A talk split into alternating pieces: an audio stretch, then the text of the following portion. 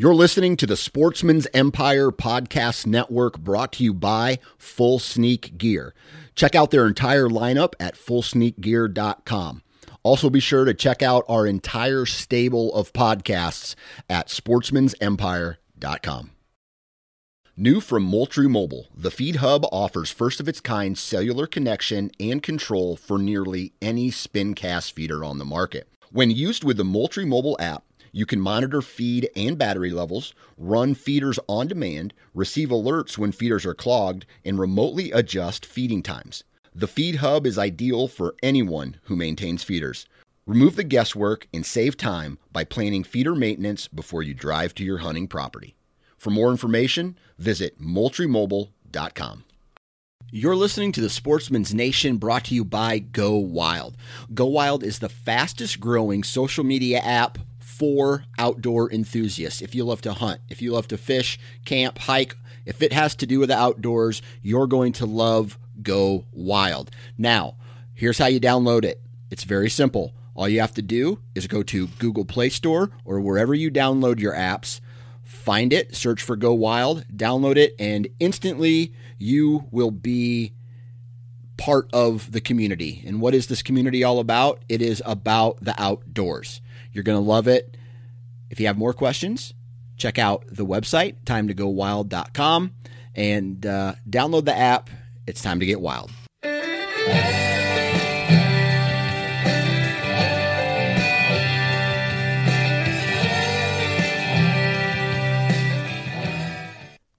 Thanks for listening to another Land and Legacy podcast. This is the Habitat Heroes podcast. I'm your host, Matt Dye, and Adam Keith is not with us today. He is actually on the way to the hospital. Not for him, but for the baby that is basically going to be due any any moment now. So we are actually sitting down to record this podcast, and then it was like, okay, time to go to the hospital. So he had to leave kind of in a rush with his wife. So we wish them um, the best safe delivery and health of all of them because they're going to need it. So big things coming. Basically, we'll have a whole nother land and legacy crew member um, here with us soon. So best wishes to them. So in the meantime, we've played. Um, basically, You've... who who can come on, who can help me out today, and talk about a really really, I think eye opening topic. And who else besides Chad Keith, Adam's brother? Chad, are you there? yes, I'm there. All you right. kind of made the uh, the old AT and T call to the bullpen today. yeah, called me. We're like, it. hey, uh, can you can you be on the podcast? Yeah. can you can you help me out? Hour long podcast of just me talking. Like I, will be straight up. You know that would be boring. People would check oh. out. Like I don't. I wouldn't even give myself five minutes in. You know. No, you've got to have somebody to keep stuff keep the conversation going. Well, that's right. And and two, it happens that you and I were talking about this topic just yesterday. Um, we were able to get out and hunt a little bit and check cameras and do this and that, kind of prepare for late season.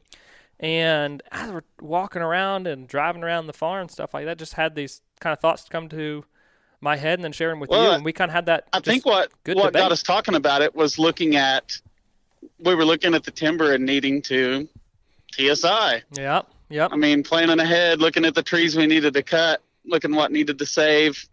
I mean, we were following around behind the logger. Right. We had some cameras in that area, and we're walking through what they'd cut and kind of planning ahead on what needed to be cut after after they've logged. Yeah, absolutely. And that I mean, as as we're seeing changes and stuff happen across, you know, the Prairie High property, you can't help but just, you know, have these these thoughts and perspectives and, and things that change. Um, you know your mind on on certain things and that's again where this kind of conversation stems from. But as we've talked chad you know this is this is a conversation that you know up front i think it needs to be disclosed that you know there's some heavy controversy it's... you know around I w- I don't know about controversy but just very hmm, stiff conversations happen well, about this topic. I, you see it a lot right now on social media Right. The, right. I mean, as we've said, almost the downfall of hunting, social media. Right. And you see some just very heated arguments.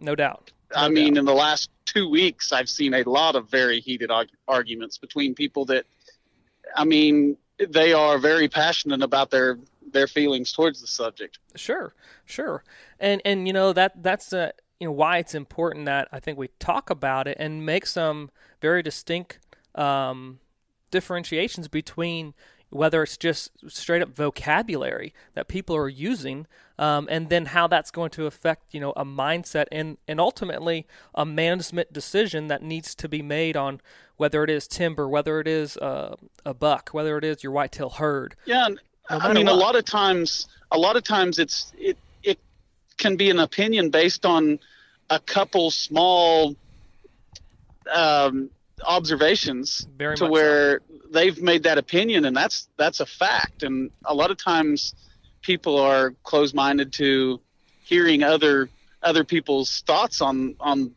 on this idea mm-hmm. i mean mm-hmm. it's that's part of why it's a tough a tough subject sometimes is because a lot of people have made their made their mind up before any other arguments well yeah a, a lot of things um, based around this topic are observational or visual um, observations that, that people are seeing, and and therefore, um, I, I, think the phrase, and we'll get into this more, but you know, seeing is believing. In this instance, in this topic, it's not always so, and and because of the you know a lot a lot of different variables, but um, so that I think that's why you know those conversations you know, tend to get a little heated because it's like, no, I saw this, I, I observed this. You can't yeah. tell me what I didn't see, but without knowing the full, all the factors and all the variables, and really knowing the weight that they play into what you're actually seeing, that's where you know that that heatedness comes from. I think from conversations. Yeah, and, and you know sometimes it's also from on the deer side of it, it's from somebody that's had an experience with one deer mm-hmm. that didn't change much over its life, and from that one deer, they have based everything that that's the truth. This mm-hmm. is the mm-hmm. the no doubt truth because this one deer did this. Yeah, or expressed this, or it's like, well, this happens in my area. It's different in yours. Like that yeah. might be an excuse that, well, you know, when we're looking species to species, comparing apples to apples, you know that species is the same. Um, yes, there's there's different regions that environmental factors influence different things. But before we give it all away and, and really get into it, um, a couple things. Sportsman's Nation, we're rocking and rolling. Um, so if you have not subscribed, subscribe to Sportsman's Nation, Land and Legacy Podcast. Um, also, check us out on social media Facebook, Instagram, and to our website. Newer website, and we've got the Land and Legacy apparel on the website. You can go to the, the tab and click store. It'll take you right to the store. Check out the conservation caps and the logo gear. We're going to have some more um, logo gear coming on there soon. Or you just go to www.landandlegacyapparel.com. So, a lot of cool things to check out there. Um, leave reviews, subscribe, tell us how we're doing. And I will say on the front end of this podcast, again, it's it's not our conversation won't be heated, but I think that there will be some uh, good thought provoking comments and questions to come from this.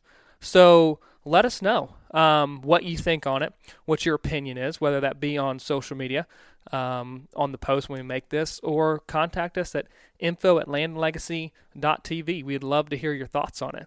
So before we get in there, we're going to take one quick break and get right back to it. The days of planting food plots, quality food plots for under $50, they're not gone. That's right. So many people in today's world think, ah, food plots are getting overpriced. People are paying more for the seed, uh, charging more for the seed.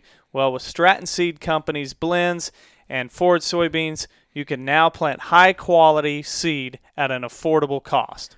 You know, that's super attractive um, to anybody who's looking to manage property on a budget, and you can still have, again, quality food plots without breaking the bank. And we've been planting Stratton seed for a while now and have had great success.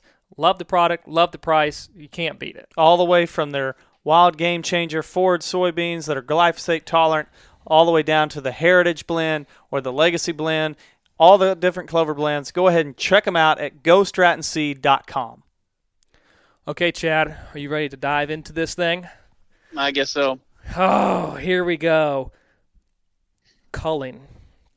That's such a wide term used for and applied to so many different things in life, in biology, um, used correctly and inappropriately, probably just as much on either side of that. So I think it's important as we start to talk about why as as land managers, as habitat managers, as wildlife managers, we need to understand what the term culling means and understand the terms and definitions and what would, if you will, affect whether we cull or not cull certain whether species or certain um, specimens of a species. So, right off the bat, to you, Chad, what does the term cull mean to you?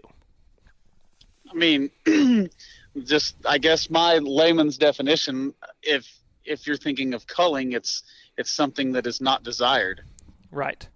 I mean, Old Webster tells obviously us. Obviously, you think of it in in fishing and everything else. It's it's getting rid of something that is not wanted. Right. Uh, old Webster tells us something picked out, put aside as inferior. So something has a characteristic that is viewed as inferior, and therefore it is set aside, put out, um, removed from, if you will, I guess, a population or a sample because of its characteristics that are viewed as inferior. So, in in understanding that, how many times have we heard the phrase, "Oh, that's a cull buck"?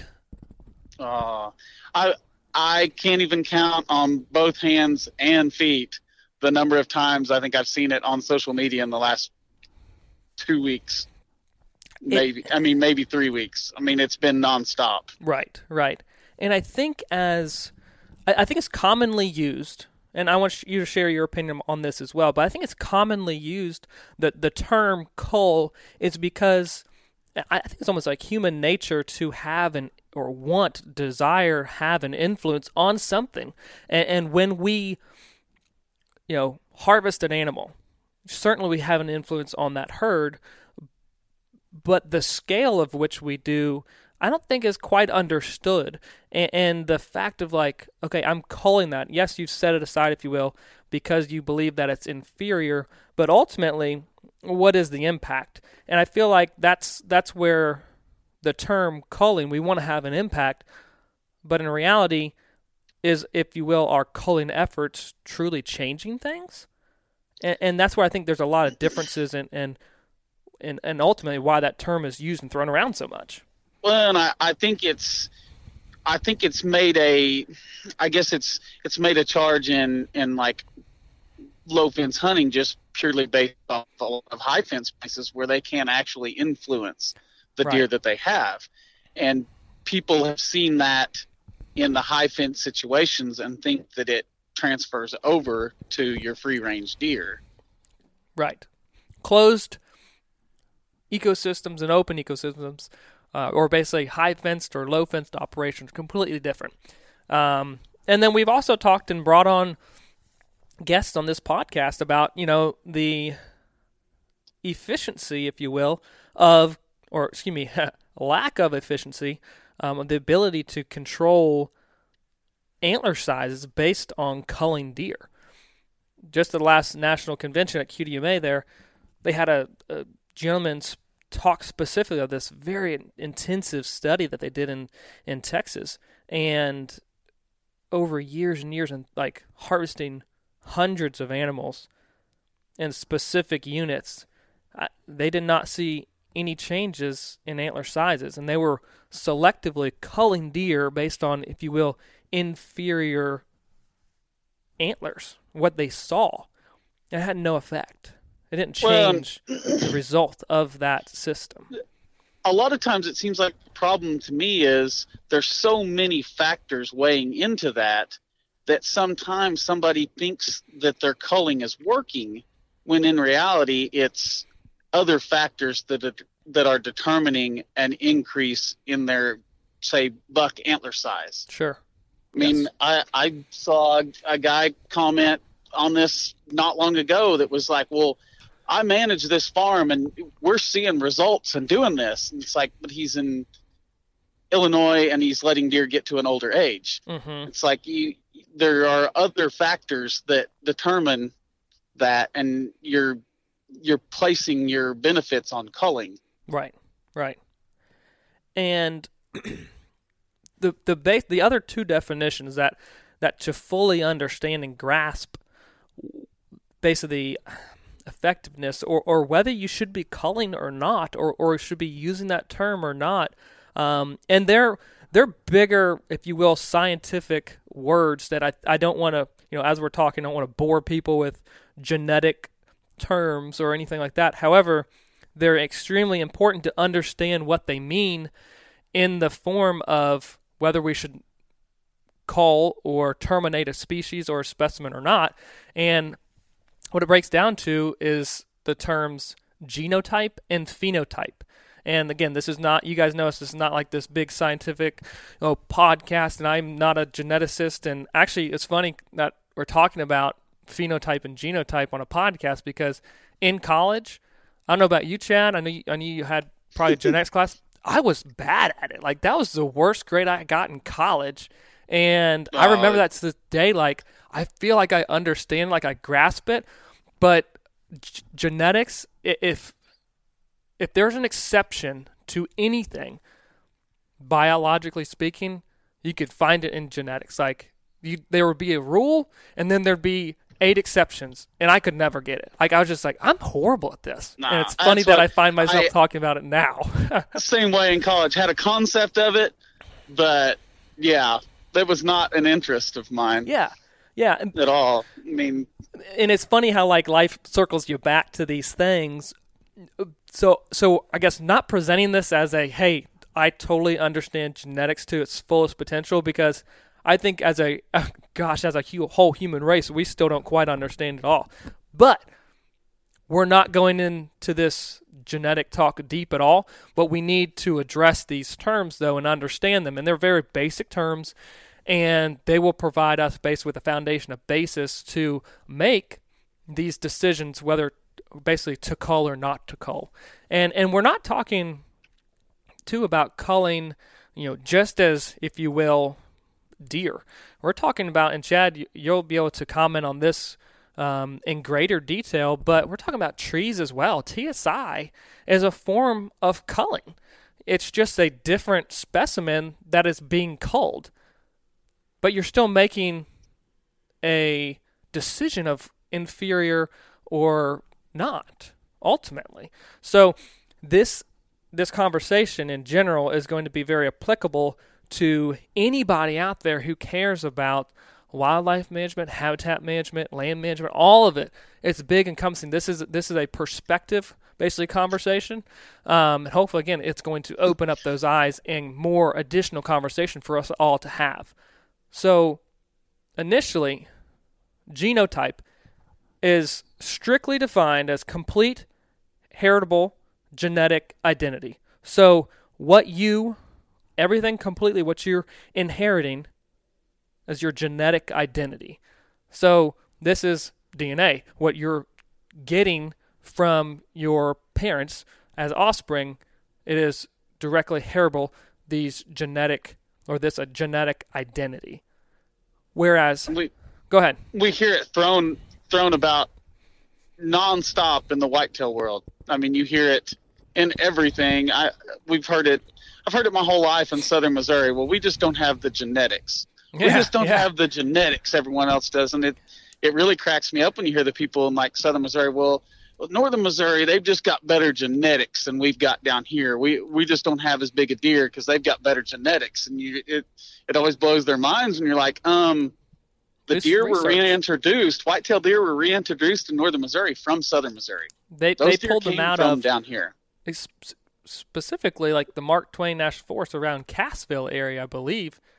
And yeah, I think there were multiple locations. yes, uh, but I mean like in areas that you're not typically thinking of. Hey, this is a great, if you will, for the lack of a better term, uh, genetic area. Like these deer aren't what you would you would suspect or someone would say don't have the genetic quality as a northern Missouri deer.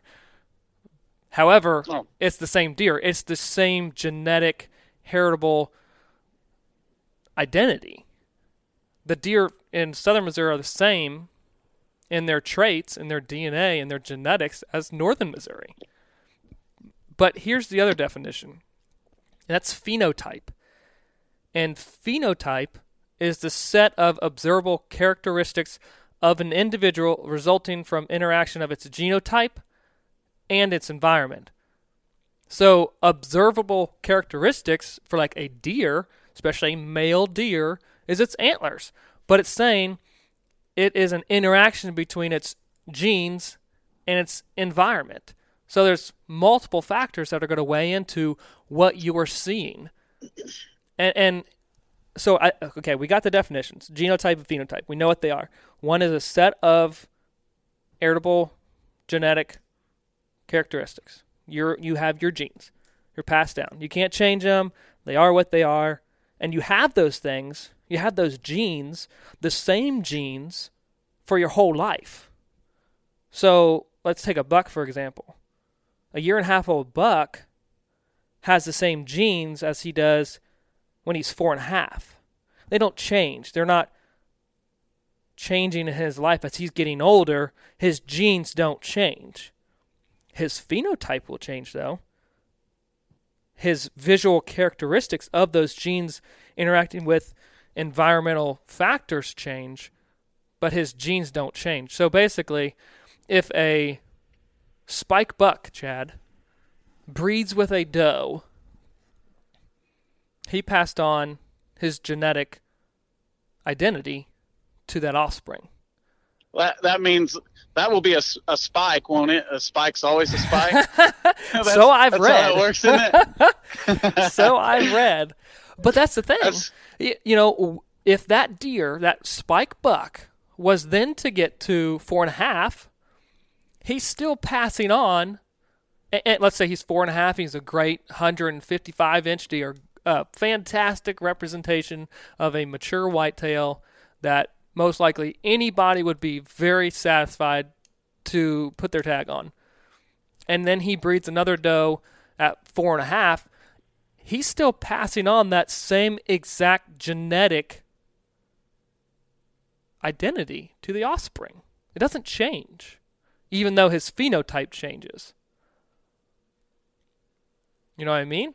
Yeah. I, Yep. I, I think I think that when we're looking at culling deer specifically, we get the two confused as a as a general public, hunters in general don't understand the difference between phenotype and genotype. So then, if an inferior deer, let's just say a, a younger two and a half year old who may not look as good as other two and a half year olds, were to um, breed with a doe, his phenotype does not always is not always a dir- direct representation of his genotype. So basically, what he's displaying on his head is not always what he's passing on in, in the traits or the identity to the offspring. So, when you see you see it especially in like especially those younger deer with their first set of antlers you see you hear that a lot of well this i want i want my deer coming out their first their first set of antlers to have multiple points it's They like better. just just because a, a lot of times and you've seen i've seen some studies on that where they're showing i mean all it is is according to when that doe was bred correct. so that that fawn was birthed just a little earlier than this other one, and that's it had a better set of antlers as the first year. It had, it had more time to um, basically grow, get bigger, have a better, if you will, diet, better nutrition, and it's just been here longer on the earth. So, as a year and a half, that's its representation of, if you will, the time it's spent here since it's been born. So, if you have an early birth of, of a year and a half old buck, he spent more time consuming hopefully high quality uh, forage that he can produce bigger and better antlers. It's a timing thing, but there is a if you uh, if you will a catch up period in in a two and a half year old. Then they all balance back out. You know what I mean? Yep. So that's it's uh it's yet again another one of those where we form our opinions without a lot of information. Uh, yeah, and and it's very easy to do um, because again, that goes back to the phrase we we talked about at the very beginning: is seeing is believing, and, and you want to apply that to everything that you see. However, we often discount the one of the most important things is the environmental factors that influence again what we see. That goes back to the term phenotype. It's the environmental factors that, and interaction with the genotype, its genes that give you observable characteristics in something. Uh, so we, it, in this in this um, field, seeing is not always believing. It's you're not always getting an exact, accurate representation. So that then correlates to okay, if that's not the case, then how do I how do I then make a management decision on whether it's to cull or to pass and move on? And I think that that right there is kind of the the base of the argument is if it if I can't see everything, then how do I how do I know what to do? How do I know what to move forward with? So, um, and honestly, it just comes down to if if you're managing for say larger whitetails, it comes down to you manage for age. You can't you just you can't base it off of any appearance except for age. Correct. Correct. And and here's here's another important factor when we talk about age and genotype and phenotype, especially with whitetails. And we're going to get into the forestry side of things here in, in, in a little bit because again, we can make these same um, or similar decision or observations when it comes to managing habitat. But right now, we're focusing on let's say the whitetail herd. Since there is the the phenotype, the expression of the antlers is characterized or or there's impacted by the environment, Chad. When we see of uh, an area, let's just say Douglas County, Missouri, which is southwestern Missouri, and we were to say, okay, when when a a deer, a buck in southwest Missouri gets to the age of four and a half, that average representation of his antlers would score out to be what do you say 135 inches? Yeah i would say probably. I would say on, uh, average, on average. i mean you have and i think a lot of it comes down to some places with a little better habitat but sure. I mean on average it's probably 135s 130s 140s maybe but you brought up a really important factor in that is that okay habitat. Habitat in, influences that. So is the average of the adult mature deer 135 inches is that a result of it basically is that their peak? Is that the best that they can do or is the environment is the habitat limiting what they can express. It's limiting the potential for that animal to express its full genes, its full traits, its full heritable traits that it got from its its parents. So, in that, it goes back to basically what you said about the kind of restocking efforts of the deer from southwest Missouri to northern Missouri. Is okay if we've got the same genes there, we've got different environments, we got different habitat um, in those two places, but the same genes, that tells me and anyone else, if they if they critically think about it, that if the habitat was different or more similar in southwest Missouri as it is to northern Missouri, wouldn't we have a different average of mature deer score wise or, or a different phenotype in southwest Missouri if the habitat was more closely or resembled northern Missouri. We could take maybe that 135 average inch average and bump it up to like 155. and you know it's i guess where where we have trouble with that is a lot of times just in human nature we want we want that change to be overnight Uh, yes. and yes. and that that is just not possible it's one of those that sometimes you know i've seen some of the the past research in in nutrition and and as according to like soil soil health and and Mhm. soil uh, rankings you see that we're feeding deer and getting them where it takes a couple generations yes. to see the change start to take effect Mhm. and it's i mean I, for people that aren't familiar with you you mentioned douglas county and you guys have mentioned it before but predominantly that area is a lot of fescue pasture that's generally close to we call it lip high but grazed down Yeah. pretty short right. and closed canopy timber that's a Yeah. large majority of that area is that so there's very very little to offer a whitetail It's it's poor habitat overall condition wise. This part of the country, its land use is poor habitat for a whitetail. Yes. And that's, I mean, a lot of that is based, and I've heard it my whole life. Oh, we just don't have very big deer around here. We just don't have very big deer around here.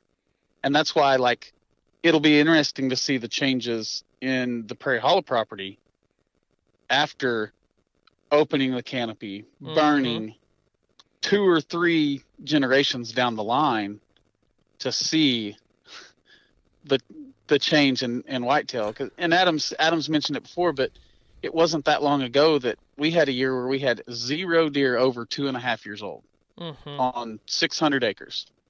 Zero. That's right. So rough. I mean, if you're hunting mature deer, like we were, even at that time, you you didn't hunt it. you were chasing ghosts. Yeah, you you sat there during the rut hoping something wandered through, but besides that, you you were wasting your time if you were looking for a mature deer. Yeah, and what you said there, Chad, though, um, was people from our area often say, "Well, we don't have very big deer around here." It goes that goes right back to to the the foundation again of, of this question and the posing of culling or not to cull is the the misunderstanding of what you're seeing is not honestly its full representation, and that's the other thing I I, I think it's important to talk about is again the the landscape or the environment, the habitat can limit the full expression of genes. And and that's why we see the antler sizes I believe that we do here in uh, southwest Missouri. It's no different probably from let's say northern Arkansas or the Appalachian Mountains. Uh, you know, generally speaking, the habitat quality eh, is pretty low in in those areas. So the question then becomes okay, once a deer gets to maturity, is the environment, the habitat, allowing it to express its full genetic potential? And I say no. I say a lot of places Far, far from the far from being able to. the habitat is the limiting factor in a deer truly expressing what it can fully express, not age. But I w- I'm going to say, in our area, once Prairie Hollow property is done, which is never going to be done, but once it gets into a better habitat standpoint where it offers much more. There's more sunlight reaching the forest floor. We are burning. We have high quality food resources. Um, we got better cover. There's good security, this and that. We will see that four and a half year old average increase. Who knows to how big, but we're not changing any genes. We're not changing the genotype.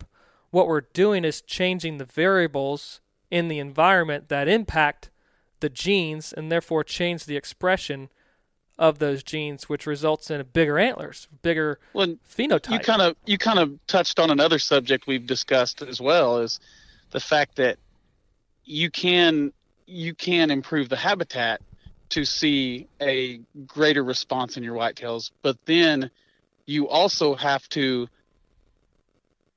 maintain proper populations. Absolutely. We see that too in some people that have have increased the habitat somewhat. They've over they've overtaken their populations have went way past carrying capacity Mm-hmm. and then you see their average drop back down again What, because yet again then another factor that is determining their expression is stress hundred and you see very high stress on these deer Yep, yep.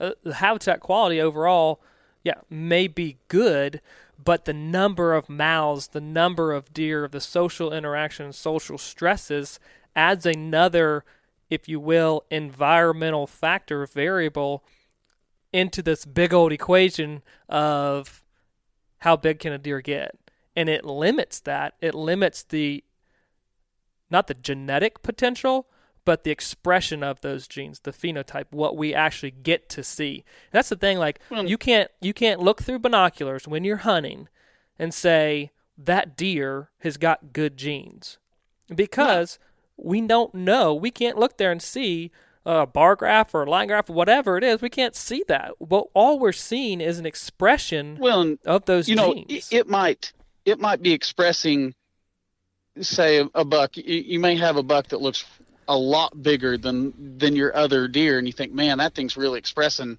what he could be. But then again we like to throw out the well what could that deer have been?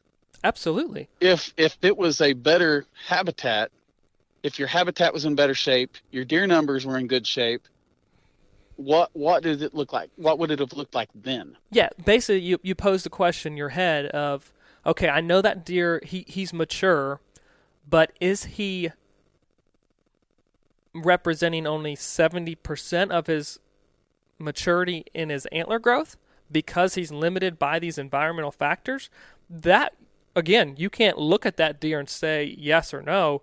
You don't know but it makes you ponder that question say well if i improve this or if i improve these environmental factors that deer would most likely increase in antler size increase in that know- phenotype Uh, all we're doing with this is just reinforcing to people that none of this can ever be you can never be completely done. You can never in, absolutely. in any of your habitat management and any of this stuff you can never just sit back sit back in your rocking chair and say yep i've got it as good as it's going to be. Absolutely not. Because as soon as you think that it's changed again. Well, you know, we we we've shared about you know clients who have had success in great great areas, um, and recently they've thrown out some harvests that are just jaw dropping, um, like just incredible credible deer that you know the bar was set at let's just say a 200 inch mark, and then boom, here comes a, a deer that just shatters that, and you're like, what in the world? How how does Um, that happen?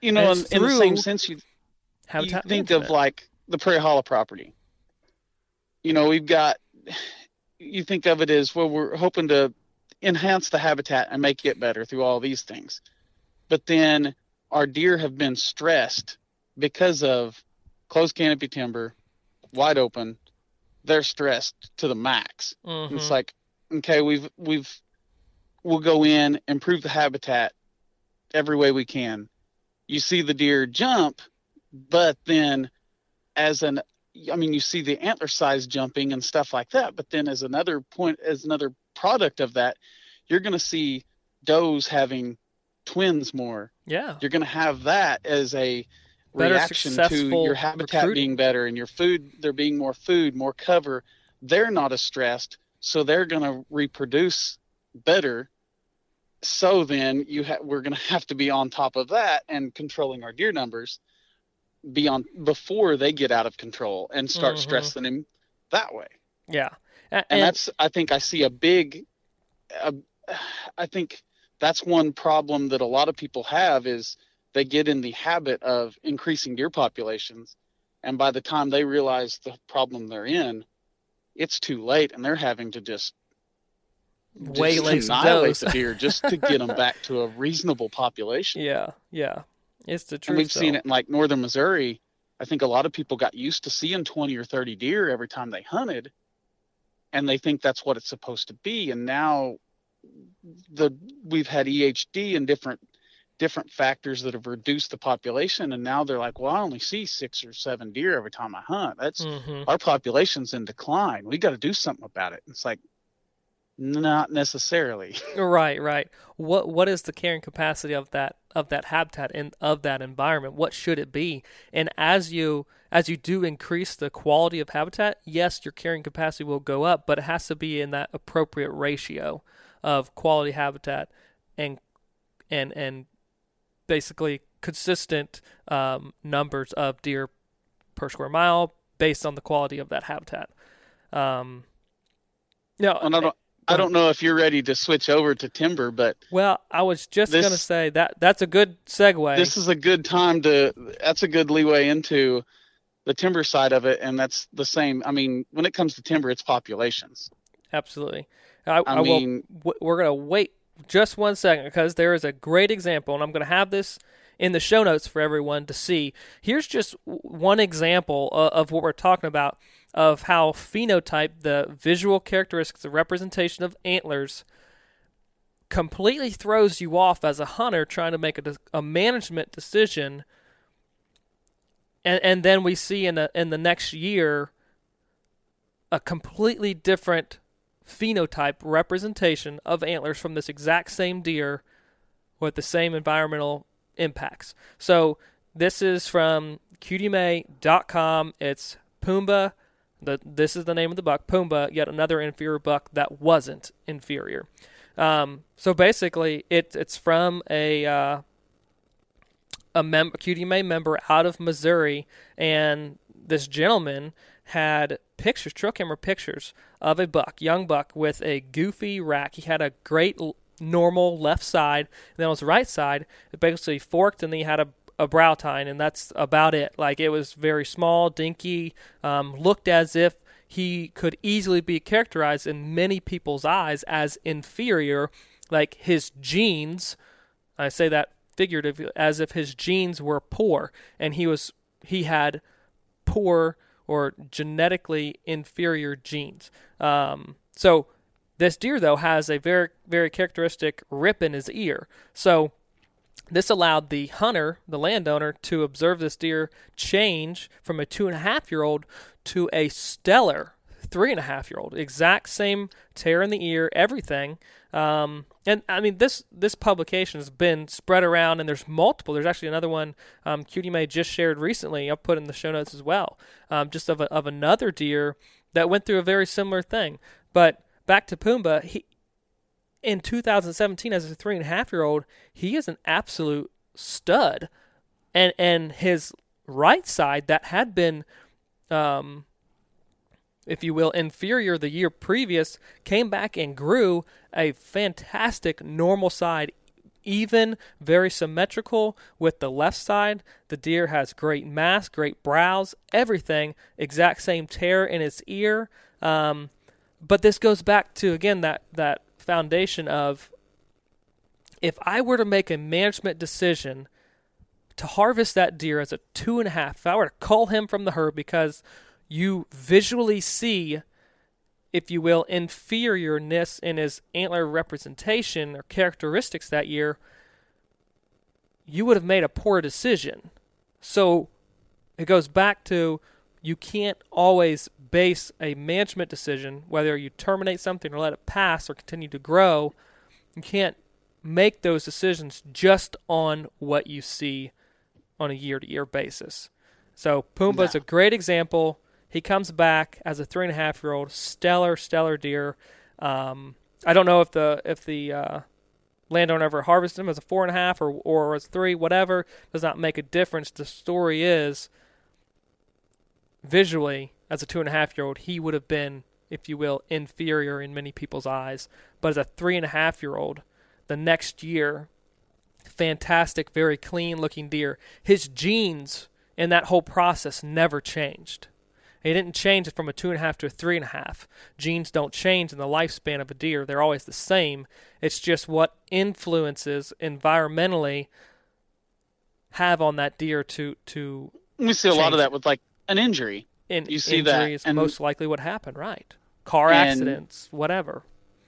People see that it's got a messed up side and think, oh, that that deer's got bad genetics. When in reality, it's got something wrong with one of its legs, and it's Fix the next year that. if that injury is not, you know, um, inhibits its ability to function later on. And that that's actually the other case um, that QDMA has shared as a buck from um, Alabama, I believe it was, and they called it kneecap because it had an injury to its front right leg, and right right on its kneecap, just a big old swelled up thing. Looks like it had golf ball stuck in there just because all nasty, um, probably calcified and whatnot inside. But the year that the injury was sustained or happened, antlers were just as goofy. It looked like they kind of like grew as if they were falling off his head, just really droopy off to the side.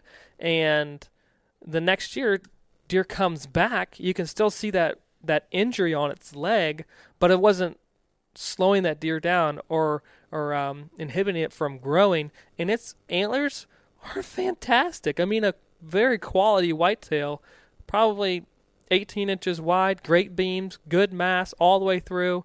But it's the exact same deer. So once again, there's the there's the the genes did not change in that deer.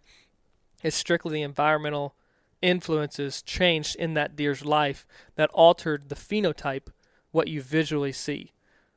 So that's super important. But that's that's another segue, Chad, into going into trees. With deer, we all know that deer shed antlers every single year. So basically, it's basically a new start that we can see different changes. However, a tree is is more of a on along a continuum, so you don't have that well, same ability. Not to just judge. that, but then the deer also disperse. Uh-huh. I mean, you see in in a lot of younger bucks dispersing miles from their home range, from mm-hmm. where they from where they were born. That's how I mean, in the whitetail deer, you you see the genetics moving. You have genetic dispersal. Trees, once they start growing in one spot, they're not picking their roots up and moving a mile away. No, they're not. No, they're not. Nope. It, it, and that's a. We'll go back to the, what you started with, with with the trees and talking about culling it. And again, culling. We're talking about trees goes into TSI. We're always talking about TSI, stuff that we need to do, stuff we recommend to clients, this and that. Um, but TSI is a big part.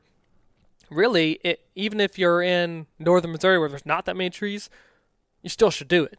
Um, but in uh, in our area, and again, Appalachian, North Carolina, all throughout the southeast, um, Indiana, Ohio, Pennsylvania, heavy dominated by forest timber ground. TSI is a super um, important management technique that needs to be done, implemented. It, it's an active thing, just like well, it's, actively it's managing just, a herd. It's not just of habitat benefit; it's also as a timber benefit and can be a monetary benefit. Absolutely. Yeah. I mean, you're seeing multiple benefits from TSI as far as opening up the canopy and letting light in, but as a byproduct of that, your tree your trees are growing faster, they're healthier, they're not choked. You're you're seeing a, a lot faster growth out of those trees so that you get a harvest sooner. Mm-hmm. Mm-hmm. And, and it, let's go back to that that population standpoint because when when you are doing TSI, you're making these terminate or cut um, treat with herbicide. You're making these decisions, and usually at a pretty rapid pace. Um, but those management decisions are generally based on population, or if you will, in a timber standpoint, stems per acre. Correct? Yes, or basal area. Or basal I mean, area. Yep. Which, I mean, that's that's what we. I mean, I generally look at basal area, and that's your stem. I mean, that's basically stems per Basic, acre. right? The the layman's terms of stems per acre. And uh, so as you're making that decision, we're, t- we're, we're getting to core sampling in a second, but again, this goes back to what you see is not always an accurate representation of that that trees, that individual stems genetic quality. Because we all know about competition and competition for light resources, water resources, soil nutrients, yes. this and that. And and and that's the other side of it too. A, a tree without the ability to move, you you never know if say one tree sprouts, you have a whole one big white oak tree that drops a bunch of acorns all over the ground. Mm-hmm. Some of them may hit in really good soil, and one of them could hit and sprout on a spot where the soil's a little more poor. There's another another seedling that's already there, and say that big white oak dies. Then, if it's already got competition, those two acorns could have sprouted at the same time. You have two trees that are same age. One grows really well and fast, and the other one just sits and slowly grows. Mm-hmm. And say 30 years from now, somebody walks in there and thinks, "Boy, that tree's that that one tree's a whole lot older than this other one. If I go in here and cut these out, that that one smaller white oak's really going to grow." And that's not necessarily the case. Right. And that's why I've heard it recommended a lot of times. You know, you hear, especially in, when you talk to normal to like the just average public, a lot of times clear cut is a terrible term. I mean, it's Right. villainized in It's in scary. the, in the media. People think, "Oh, clear cut. Oh, we don't want to do that." But a lot of times clear cutting is recommended in hardwoods Mm-hmm. and it's used a lot in pines because a lot of times you're going to see that or even aged you're going to see that be more of a benefit because you're going to have a total regrowth of the of the system instead of you may i mean i, I was telling you and i've told multiple people about it of a they were doing a timber sale on forest service land and they went in and core sampled multiple trees to show the ages and because Forest Service background, you have to in any timber sale area, you have to have it put it out for prospectus and get public comment, and sometimes they'll have public they'll have a public meeting where people can voice their concerns. Mm-hmm. Well, they they did all this to present to the the public, and they had two trees that they they'd core sampled. One was like a I'm trying to remember the size. One was like a 16 inch black oak, and another one was a say like nine inch white oak or something. And they'd core sampled them, and they asked the people which one they thought was older. Well, of course, everyone picks the bigger tree. Mm-hmm. Well, it was the the small white oak was like 90 and the black oak was 60. Right. So this smaller tree was 30 years older than the bigger tree. It was just a product of where it had sprouted and where it had grown. This white oak probably had was suppressed through its whole life and really never grew. But without knowing that, you would walk in there and think, well, that's a younger tree. I want to leave that one. So Certainly. Yeah. I mean, there are places for select cutting and there are places for clear cutting. So What- you just have to know, and that's what a product of its environment. When you go to, in the same sense, the genetics and genotype, phenotype stuff.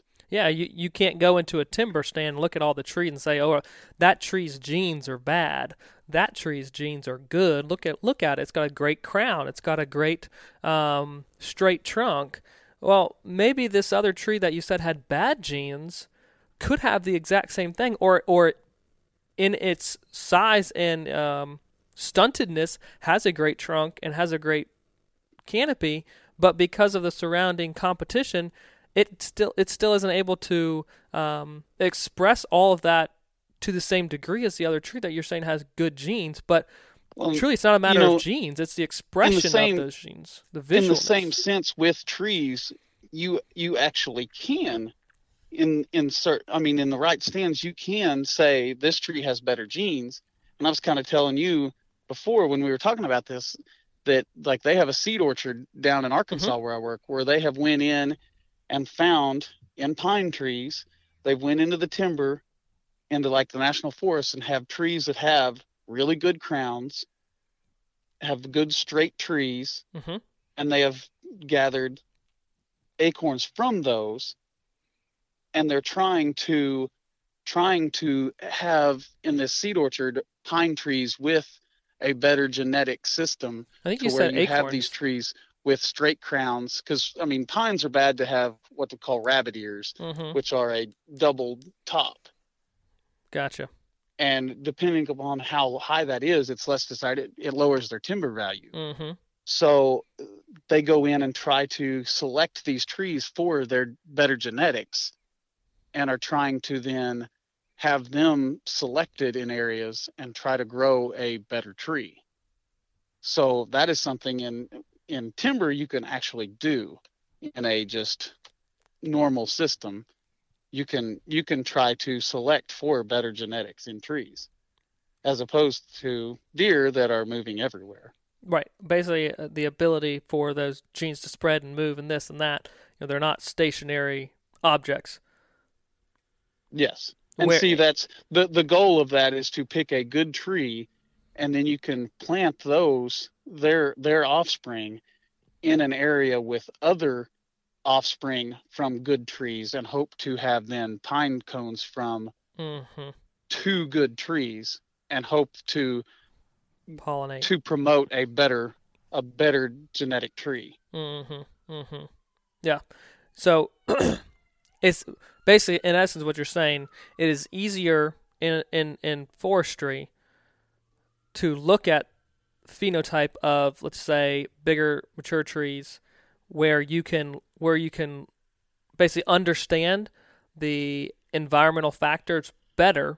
So therefore, you can make a better discernment of its genes, and then select those seeds, cones, replant those, knowing that based on the environmental impacts that you can visually see around that tree, that's got good form, good uh, trunk, healthy, this and that, and hopefully have And better where- offspring. like when we're going in and doing habitat management, when you're going in and do a TSI, you can make a basis upon, well, these trees are, you can find the, the crown trees, the trees that are hmm the bigger trees that are choking everything out. You can go in and release those trees. Absolutely. You can pick your choice trees instead of, I mean, it's instead of just promoting them as according to species a lot of times. And that's why you cringe when you see people, especially the hinge cutting. right. As a as a timber person, you just cringe because it's like these people have no idea species, trees, anything. All they're trying to do is put some timber on the ground. And it's like you could go in and actually benefit your habitat to where 20 30 years down the line you could actually make money on that and be improving your habitat in All the at the same, same sense time. instead of thrashing your thrashing your woods and making them not worth anything hmm hmm If if you were to be able to identify, look at specific qualities of trees and understand what they should be within their species, um, shape, form, this and that, and, make that management decision whether it is to Yes. and, that- and that's why you tell people i mean like uh, luckily we've we've got a benefit we all know the tree species and everything and Mhm. have for a long time we've been cutting tsi and can actually i can see benefits in places that i've cut in the past where trees that were almost pole stands that now we're closing in on possibly a timber harvest in some Mhm. areas but for somebody if, if they don't have any any reasonable idea on tree species or what they're doing ask somebody to help you. Don't just You assume and have cut. to ask. There's state agencies that that offer offer free services for that even. Hmm on timber management. It's like don't just go in with a chainsaw and start hacking. Yep. Well, and that that's that goes back to basically the entire discussion as a whole of what you see in habitat and in biology is not always what it truly is and is again is accurate representation. There's other factors that influence all of this. And so to make these management decisions, we have to understand you know the system, the species at whole, we have to understand the environmental impacts that is going to either suppress or release or improve um, each one of well, these it's, pretty much do do your research Yeah, you don't go in guns a blazing you don't go in chainsaws a blazing that's it. research it and Quote of the podcast: you do anything Don't go in guns blazing or chainsaws blazing. yeah no doubt Well, That's- that that's a good. Honestly, that that's a pretty good ending right there, Chad. And, and a wrap up. We're we're about fifty six minutes into this. Um, time that perfectly yeah. any other closing statements though that you know from this conversation that you would encourage people, listeners, to either try and adopt, educate themselves on in making these decisions? Because ultimately, this this goes back to the the mission statement um, really of land and legacy. What you're doing now and the management decisions that that you are putting into action across a property, um, whether it be a lease, whatever you own, this and that, it has lasting effects. Well, And- and- and especially especially go in. your timber management. Absolutely. You cut you cut a tree, and it's going to be a long time before it comes back. I mean, you're not. You may never see the benefit of the tree that replaces it in your lifetime. Yeah. Yeah. And depending upon how old you are, and I guess the other side of it is, you have to go in. I mean, you have to go in open-minded in a lot of this stuff. Always be trying to learn on it. I mean, obviously, Adam, you, Adam, and I all. I mean, we're passing information back and forth all the time, trying to learn more oh yeah. Yep. and we'd consider ourselves to know quite a bit on this but you're, i'm always we're always trying to figure out more try to learn more on the subjects to try to be even better Yeah, exactly. No, and that that's just like we're habitat. constantly every year we find mistakes yeah, every year we realize stuff that we've done wrong Yep, or could tweak and yeah, and improve. Um, you know, just like Habitat, it's it's never over. It's never done. Um, same thing with the education of all this. Like as we learn more about natural processes and and everything, we have to um, one share that. And we love sharing that with everyone. That's why we're doing this podcast right now. But um, it doesn't it doesn't end for us. We're not we're not done learning about this. We haven't just kicked up the feet and said, okay, you know, got as much as I know. Or I need to know, and and, and I'm good. Yeah. I'm good for the rest you, of my you life. have no. to you have to enjoy this stuff too because like we've said it before it's it's almost a curse at times yeah. that you sit in a tree stand and we sit in a tree stand and think well I, I need to cut those trees Yeah. And it's like I've I already I mean, what was it? Well, Thanksgiving. Thanksgiving weekend. It was hot. I already busted the chainsaw out and started because I'm Mm-hmm. Yeah. I looked at those cedars the other day and I just had to get them cut. I had like, to get started on that. They well, were bugging me every time I was at the farm. I started seeing them.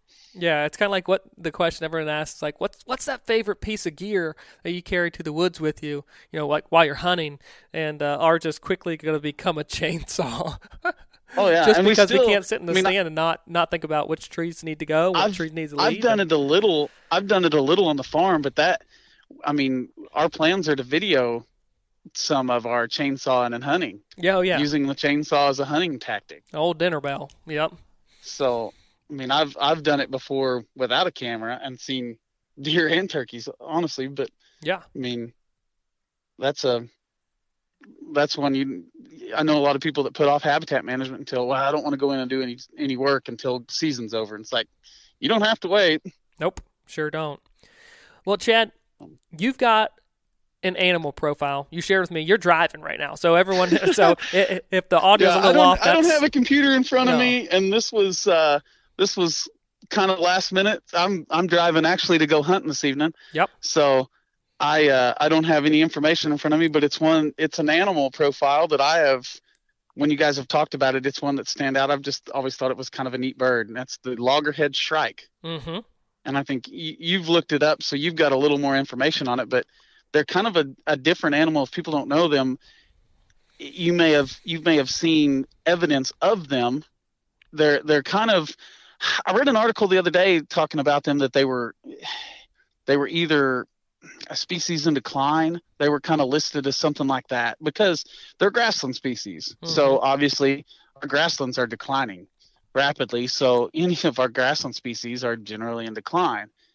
But they are an animal that they they feed on a lot of small small rodents, lizards, stuff like that. Lizards are the one I see mentioned the most, but if it's a larger a larger prey, they stab them on thorns or barbed wire fences and save them for later. So people can see like a lizard stuck on a fence. Like, Yeah. what is that? And it's from a loggerhead shrike. And there's other species of shrike. There's a, a northern shrike and there's a couple others I can't remember the names, but they're just another cool grassland species. Well, you know what what is cool about them, and when you look them up and um, you see them, you don't see them as basically a, predator.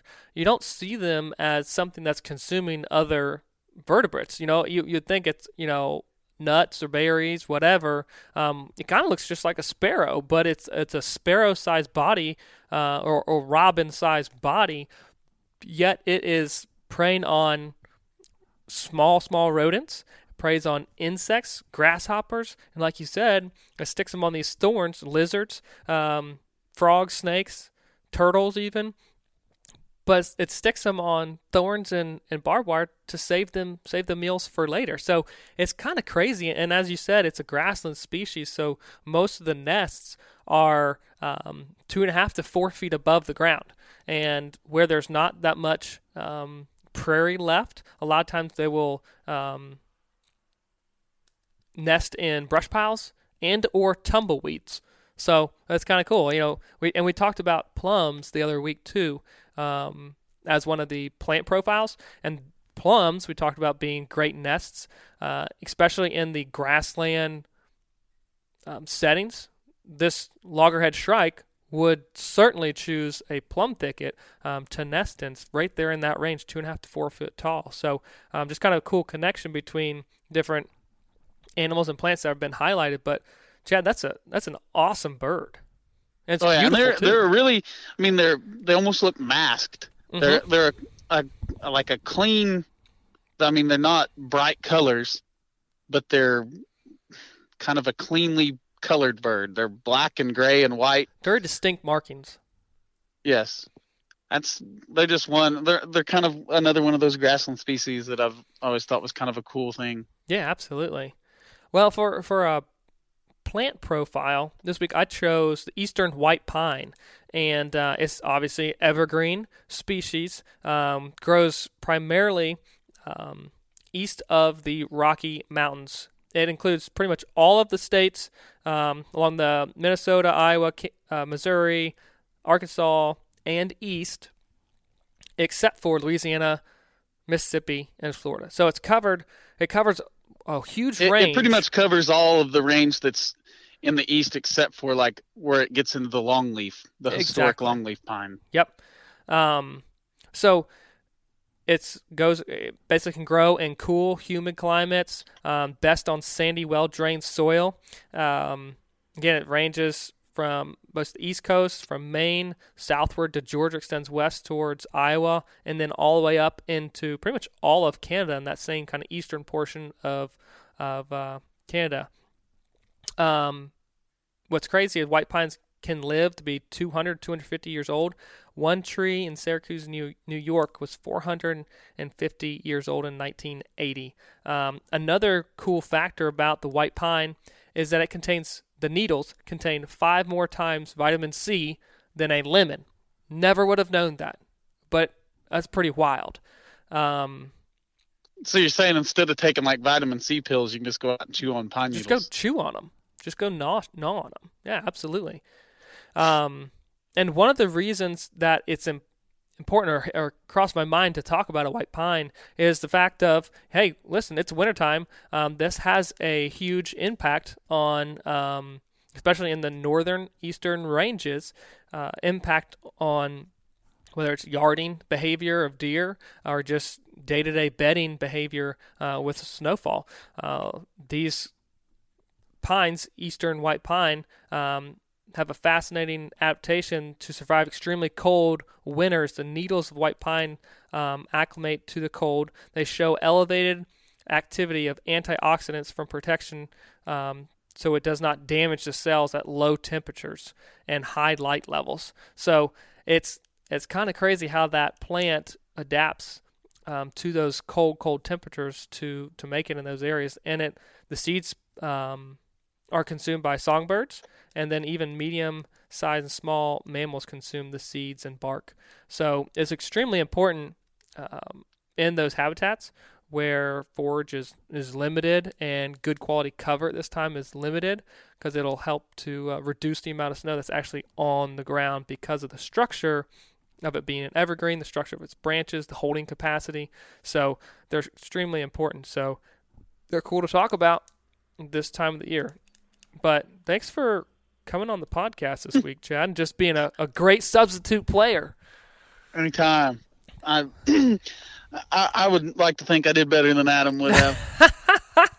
if you have a comment on that, leave I it on social media. Yeah, it's us it's always a brotherly competition. Oh, I mean, absolutely. it's just brotherly love. That's what it comes down to.